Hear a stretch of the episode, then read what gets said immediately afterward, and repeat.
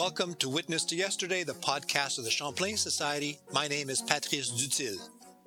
One of the great delights of hosting this podcast is the opportunity to meet characters in the Canadian historical past that have been completely and unfairly forgotten. One remedy for this, of course, is the steady reading of the Canadian Dictionary of Biography. But great biographies are always the best cure. Today, I want to talk about Thomas Mackay, a man who played a dominant role in the Ottawa Valley in the mid 19th century.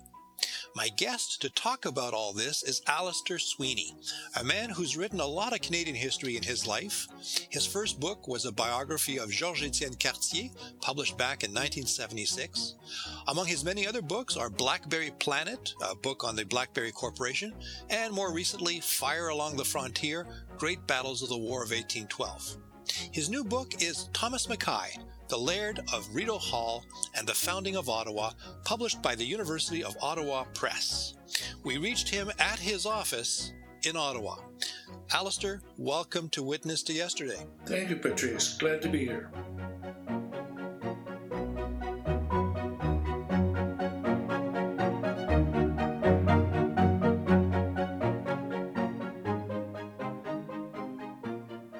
Alistair, you're the witness to history for this episode. What happened in 1838 in Ottawa?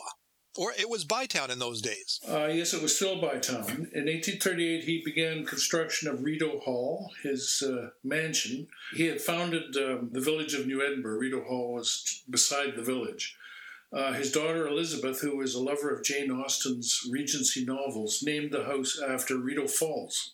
It became a government house because the original plans for the Viceregal Palace uh, fizzled. Uh, the cost of the Parliament buildings went way over budget. So in, instead of building a, a Viceregal mansion, the government bought Rideau Hall. So if people want to see something of a legacy of Thomas Mackay, all they have to do is travel to the corner of Mackay Street and Sussex Avenue in Ottawa, and they'll find Rideau Hall. There it is. Much, much larger than the original. Uh, buy the book. You can see you see a picture of the original plus plus all the additions over time. But it was a very comfortable country house. They they people teased him by calling him a castle, Mackay's castle. But in Scottish lore, a castle was a fortified mansion, so uh, it was a castle, I suppose. As I look back on your career, Alistair, it seems that various strains come together in this volume. Uh, long ago, you wrote that book on Georges-Étienne Cartier. You looked at BlackBerry, uh, BlackBerry Corporation and BlackBerry Planet, and now you're combining both business history and biography with Thomas Mackay.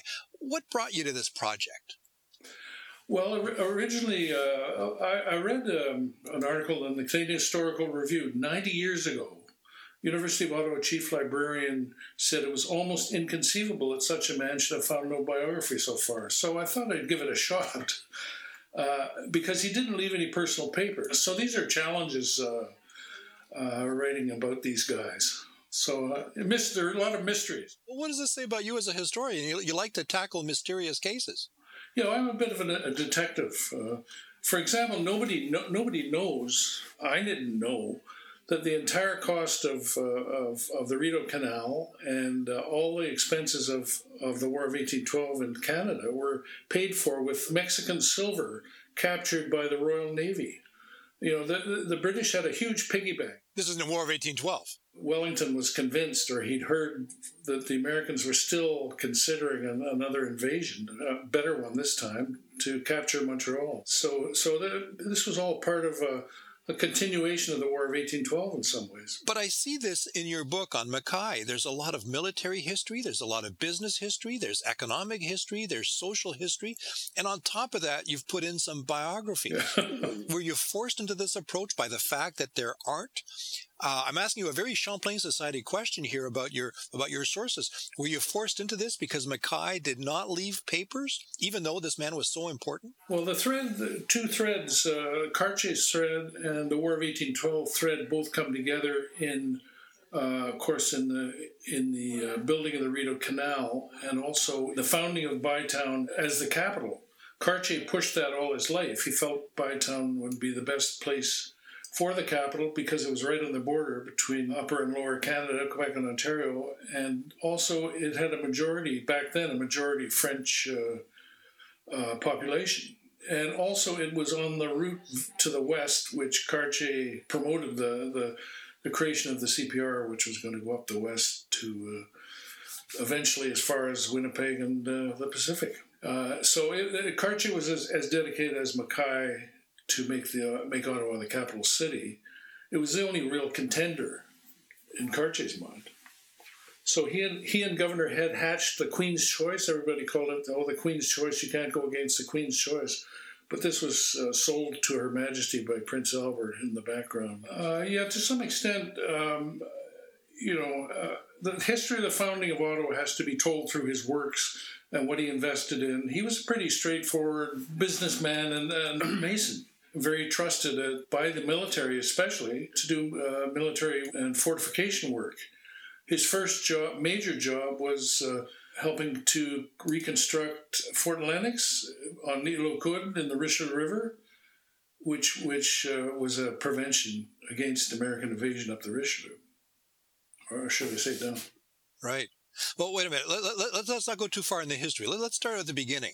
This Thomas Mackay is a Scot. He was born in Perth in 1792. He immigrated to Canada in 1817, so two years after Napoleon is finally defeated at Waterloo. He's 25 years old. Who is this Thomas Mackay? I mean, where does he come from? Why would he come to Canada? Uh, well, the, pro- the problem in those days was the Highland clearances were, were underway. There were lots of refugees that came into Perth. His father was a mason as well, so his business in, in Perth uh, really went down the drain. And a lot of people in Perth and surroundings, uh, retired military people, had, had been offered uh, land and, and, uh, and support in Upper Canada, particularly uh, in, in the Ottawa Valley because the British military wanted to settle ex military people in the Ottawa Valley to protect it, to act as militia against another American invasion. So he heard that there was work to be had in Montreal. And uh, so he packed up, he and his wife and, and mother in law packed things up and went to Montreal. It was a boom time, easily found work, and uh, became a quite a respectable uh, mason. He was a very good mason, clearly. Yep, yep, and well, a good a good manager of projects as well. Yes, I was going to say. I mean, uh, he's more than a mason. He's more than a stone cutter. He's actually uh, he he also turns out to be uh, an important businessman. Now, one of his first associations is is this fellow John Redpath, who's also a Scot. Uh, no, in fact, he was born uh, south of the Scottish border. Oh, okay. but he, he he and his brothers went to Edinburgh, and he was trained as a mason in Edinburgh. Okay. He was four years younger, and uh, he so he was a junior partner. Uh, they Mackay came to have a lot of respect for him and brought him into these projects. He helped out with the Lachine Canal, but he was involved in, for example, the the uh, uh, getting uh, stone and helping to build uh, the Notre Dame Basilica in, in Old Montreal. That was a huge contract. Yes, indeed. So that's another piece of, of evidence of, of, of Thomas Mackay. We, we can actually see he didn't lay down the stones, but he cut them, right? Well, he probably got contractors to, to do this stonework, the mortar, bricks and mortar, should we say. But um, they were quite uh, involved with the Sulpicians order, which were, who were the ancient uh, seigneurs of Montreal. In fact, the site of the Lachine Canal was along property owning to the Sulpicians. So uh, they, they had good relations. And Cartier, of course, was uh, chief lawyer or solicitor for the Sulpicians. That's right. So there's a link there, isn't there? That's obviously the link. It's the link that, that, that ties into your own life. This link between Cartier and Mackay and yourself and the Sulpicians. Indeed. Now, you say that um, Mackay and his father had had some uh, canal building experience.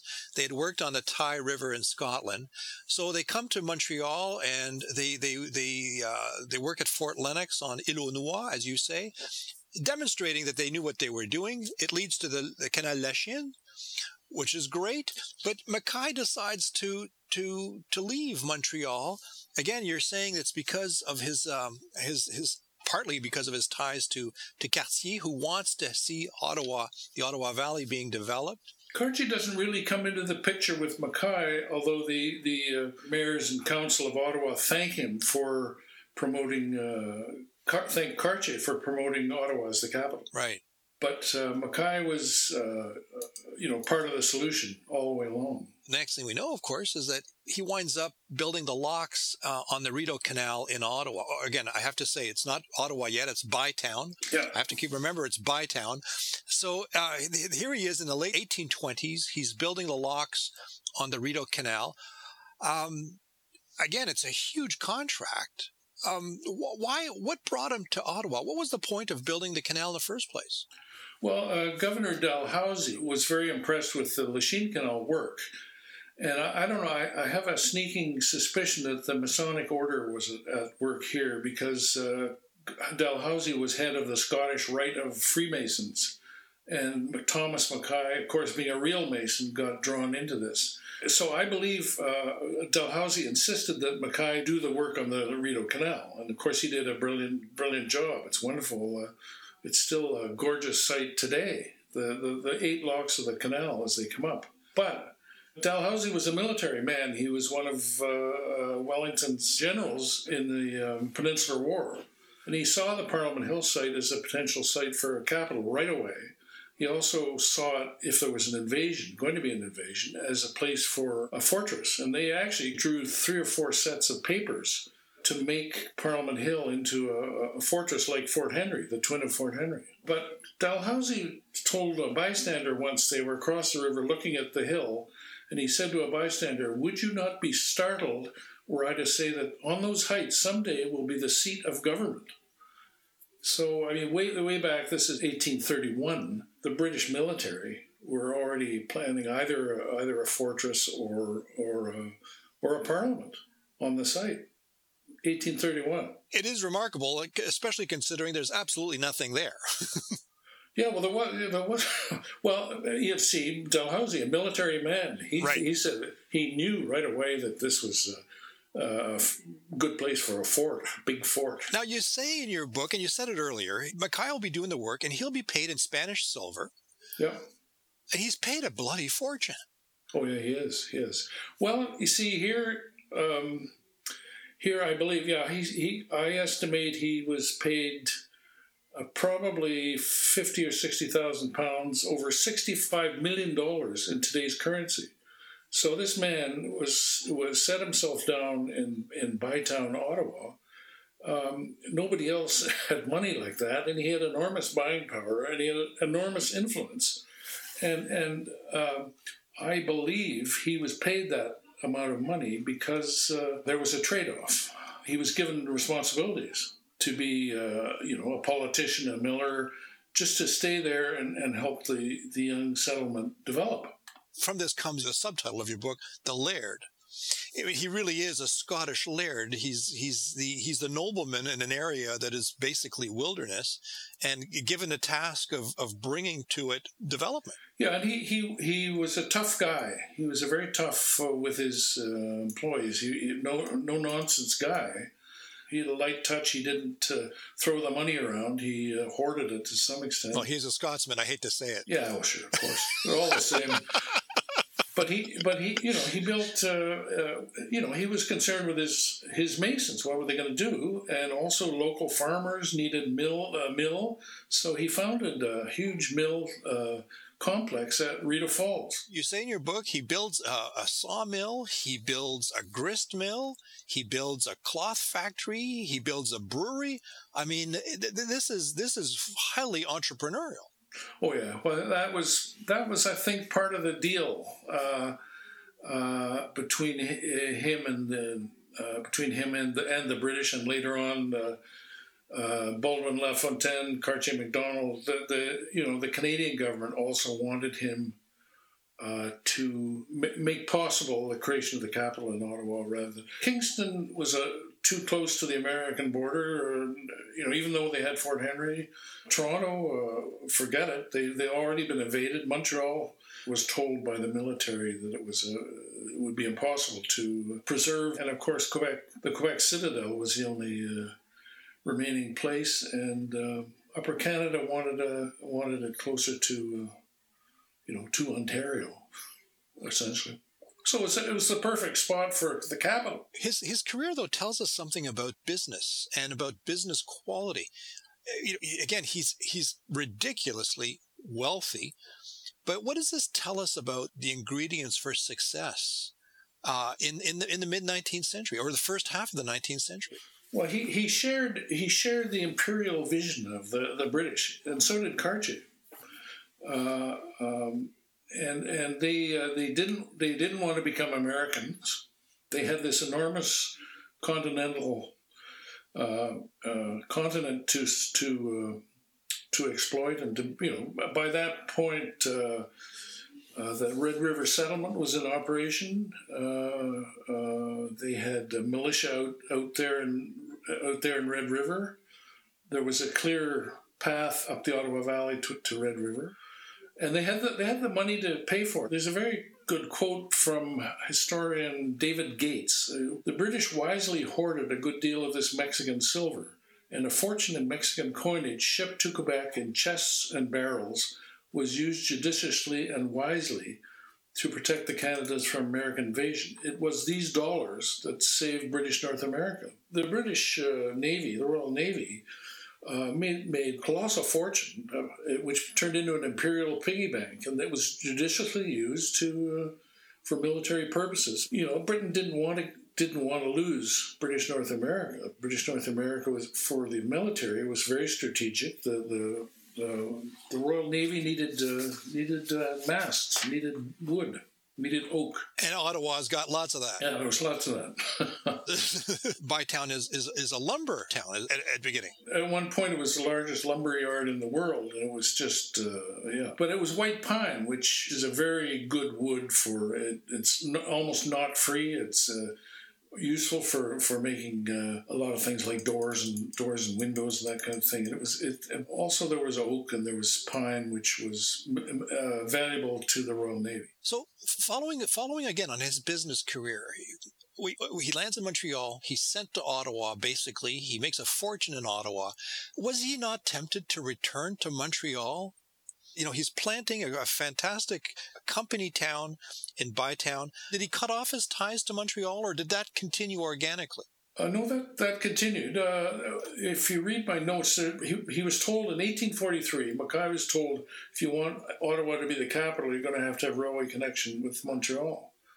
So he he had two brothers-in-law. One one was involved with some crooks in Boston, and and, um, they they were hoping to uh, cross, take the railway from Boston up to Ogdensburg and cross the St. Lawrence and go up the Ottawa Valley, Valley which which Cartier would never have allowed. Cartier had uh, had a, um, uh, inserted an, an, item in the BNA Act that the uh, the federal government, the cabinet, had complete control over uh, border crossings. So that was railway number one by that point, point, it was such a disaster. Kaiser State went down the drain in losses on that railway. Keefer, his other brother, brother-in-law, said, "No, no, no. Uh, let's have a railway right to Montreal because we can sell the goods from the mills. We can sell timber in Montreal." But it was too late. They were they were broke. So that's where that that's what happened to that railway. But uh, it did allow the British to say, okay, you have railway con- connection with Montreal, even though it was crummy. and so Ottawa can become the capital. Well, at least he did manage, he still managed to do something. Yeah, oh, sure. The fact that he would uh, put a bet on that railway, which was a disaster, uh, but at least it at least it ensured the choice of Ottawa as the capital. So again, we, we have a Scotsman who lands in Montreal, who winds up in Bytown, who builds the Rideau Canal, who makes a lot of money um, procuring material for the British uh, for the British military, who's then prompted to to set up Bytown as a company town. He in, helps to industrialize it. He connects it. He connects it with railway as well as with the the canal. Um, he's also a politician on top of that, not surprisingly. Um, he, he's, he sits on Bytown's municipal council. He'll never be mayor. He'll sit in, in the uh, Legislative Assembly of Upper Canada and then of Canada West. What kind of politician is Thomas Mackay? He had a lot to do. He, you know, he had set up uh, judicial uh, judicial uh, systems in uh, Perth and Ottawa, and I suggested that Dalhousie and Colonel By asked him to provide work for masons, millers, weavers, and brewers. Uh, to hold himself in readiness to build a fort on Parliament Hill, a twin of Fort Henry, uh, to be serve as a member of the Assembly and the Executive Council, which was the upper house, to serve as colonel of the Ru- Russell and Carleton militias. So he was he was a militia colonel in charge of protecting the Rideau Canal and the timber trade, and he helped the town incorporate after the British military handed over Bytown. Finally, to invest in rail communication with Montreal. These are all the these are all the obligations he had. He didn't make that much money of, of anything. And, and for example, to be a member of the assembly, there were very few people who had the property qualifications. And executive council was uh, that was really the top job. So he and he did things like, for example, he there were the clergy reserves that that uh, benefited mainly the Anglican Church. He he turned the clergy reserves over to the, the Catholic Church and the Presbyterian Church as well, and gave them a share of the clergy reserves. That those kind of things he did. You see, he he uh, and he was pretty uh, pretty smart at it. Would you qualify him as a Tory? Uh, no, I think he was apolitical, depending on which party was in power. He, you know, as as a member of the executive council, he, he had a lot of he he could say yes or no. But for example, um, there were uh, during the uh, you know the rebellion losses bill where the Tory mobs burned down uh, uh, burned down the parliament. Well, he was uh, totally opposed to that, and that that was really the the Tories in Ottawa did the same same thing with the, their riots. And so he uh, stamped down the riots there, and he supported the reformers at that point. And later, later on, he supported the mayor of, of uh, former mayor of Ottawa, uh, Richard Scott, who became uh, minister in the Oliver Mowat uh, Ontario government, to do something about all these all these uh, towns and villages that were indebted from the railway mania. They were, you know, the, it wasn't just a disaster for Mackay's estate. All these people lost money on the railroad. So all these towns and villages. So he set up a, fund to buy them out uh, pennies on the dollar. Uh, the entire government did. So. Fascinating. Now, but he, he's never really far away from his. I mean, again, as I read your book, I, am I'm impressed by he, how he he maintains a link to Scotland. Um, he's he's very much in the diaspora. Uh, what can you tell us? Can you tell me something about about his his um, his involvement in the Scottish diaspora from from distant Bytown?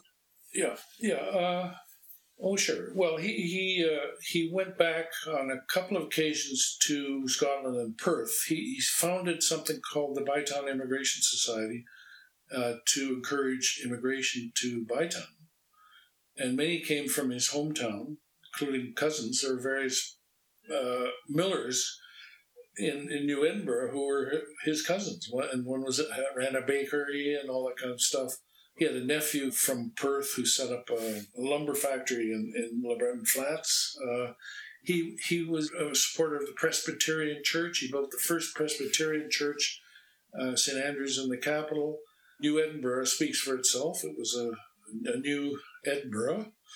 He built housing for the mill workers. Um, he was builder and owner of the Rideau Falls Industrial Complex. He was a founding trustee of Queen's University, uh, he wanted the, the, the, university to be in, in Ottawa, but uh, Kingston won. That was to train Presbyterian ministers. There's a very nice fight between the uh, English and the Scottish. On Christmas Day, 1852, he donated a silver medal to the winning team on the first ice shinty match between New Edinburgh Scots and the Bytown Sassenachs, who were the Englishmen, on the Rideau River. Uh, shinty's an old form of field hockey, so it was kind of a field hockey. Played on ice. Yeah, played on ice. 1852. Uh, and uh, Scots won two to one. so. he, was a it. proud day for Mackay. But but he he he wasn't. Uh, uh, he was very close to uh, Elizabeth Bruyère, the head of the Grey Nuns, and and building hospitals. And he helped uh, Bishop uh, uh, Guigues found Collège Saint Joseph, which became University of Ottawa. So his name, I mean, again, for those listeners who are, may not be aware of, of the various neighborhoods in Ottawa, New Edinburgh is still very much, uh, very much a presence, and it's now part of Rockcliffe Park. Am I correct in saying that? Uh, no, it's it's part of even Rockcliffe is now under under the, the rule of, of Ottawa. Uh, but they're very careful to preserve it. You know, Rockcliffe Park now has about 70 uh, residences, ambassadorial residences. Diplomatic staff live in... In Rockcliffe Park. Yeah, Rockcliffe Park. Yeah, which was which was his backyard when he was the uh, the laird of Rideau Hall. his improvements were more toward toward Ottawa. He, he had a beautiful cedar hedge, and he had a he was building a pond. I think he had a it wasn't a cricket field, but he what it's now used as a cricket field in the west of Rideau Halls. Mackay died in 1855, but he left quite a trace architecturally. Uh, we talked about Rideau Hall, but there, there's there's a whole much more uh, to to uh, Thomas Mackay, isn't there? Yeah, well, he, he left a, um, a whole bunch of unemployed masons when he when they stopped the Rideau Canal. So Ottawa has all these wonderful stone buildings because there were excellent limestone quarries, and across the river uh, Philemon Wright's sons built a, a mortar factory. To, in, in, order to make mortar for, for stone stonemasonry, you have to uh, you have to burn off all the, the, the, water, and then if you want to make mortar, you, you add water again. So so it's very easy to build a stone in Ottawa. So that's why you see all the stone buildings. Uh, the other uh, well known one is Earnscliffe, which was built for his son in law and it became Johnny McDonald's house and is now the residence of the uh, British High Commission. Yeah, Earnscliffe. You know, this book was uh, hard to do because, like Cartier's, uh, Thomas Mackay left very few personal or business papers. There, there's a very nice source in the McCord Museum, which is their business account book and correspondence. Uh, so that's useful. Uh, but I relied on um, um, you know, I relied on Rideau Canal people. Uh, uh, Parks Canada ha- has lots of expertise. Uh, Ottawa Public Library has uh, uh, lots of information about early Ottawa. Uh, so, um, you know, so to be a you know a Sherlock Holmes about Mackay, it wasn't too hard. but I, I don't expect his his correspondence would have been that interesting because he was mostly business. As I look back on your career, Alistair, it seems that various strains come together in this volume. Uh, long ago, as I said earlier, you wrote a biography of a of a key businessman and a nation builder, Georges Etienne Cartier. You've looked at one of the most spectacular Canadian corporations with your your BlackBerry Planet.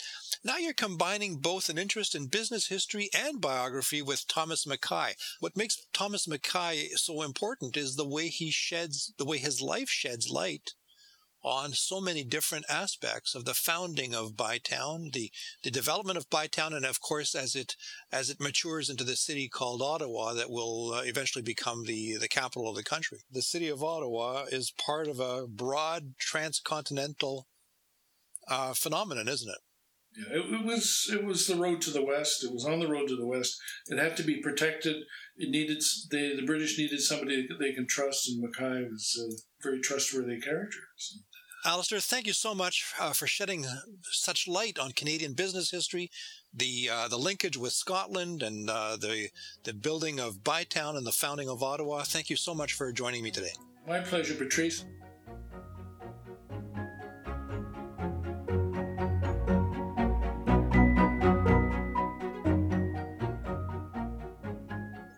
Was Alistair Sweeny, and his new book is Thomas Mackay, The Laird of Rideau Hall and the Founding of Ottawa, published by the University of Ottawa Press. Before we go, I want to remind our listeners that this podcast is made possible by the members of the Champlain Society, whose annual membership makes everything we do possible. Thank you.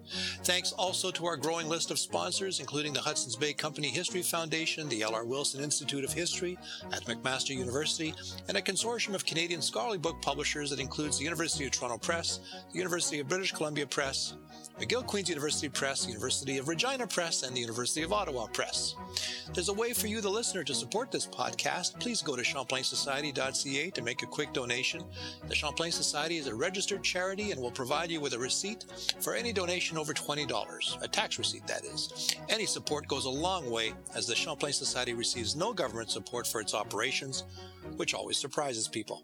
And don't forget to support this podcast by telling all your friends in whatever way you prefer. My name is Patrice Dutil. This interview was recorded in the beginning of the Omicron COVID pandemic on December 21st, 2021 by our producer Jessica Schmidt. Thank you everybody. We'll see you next time.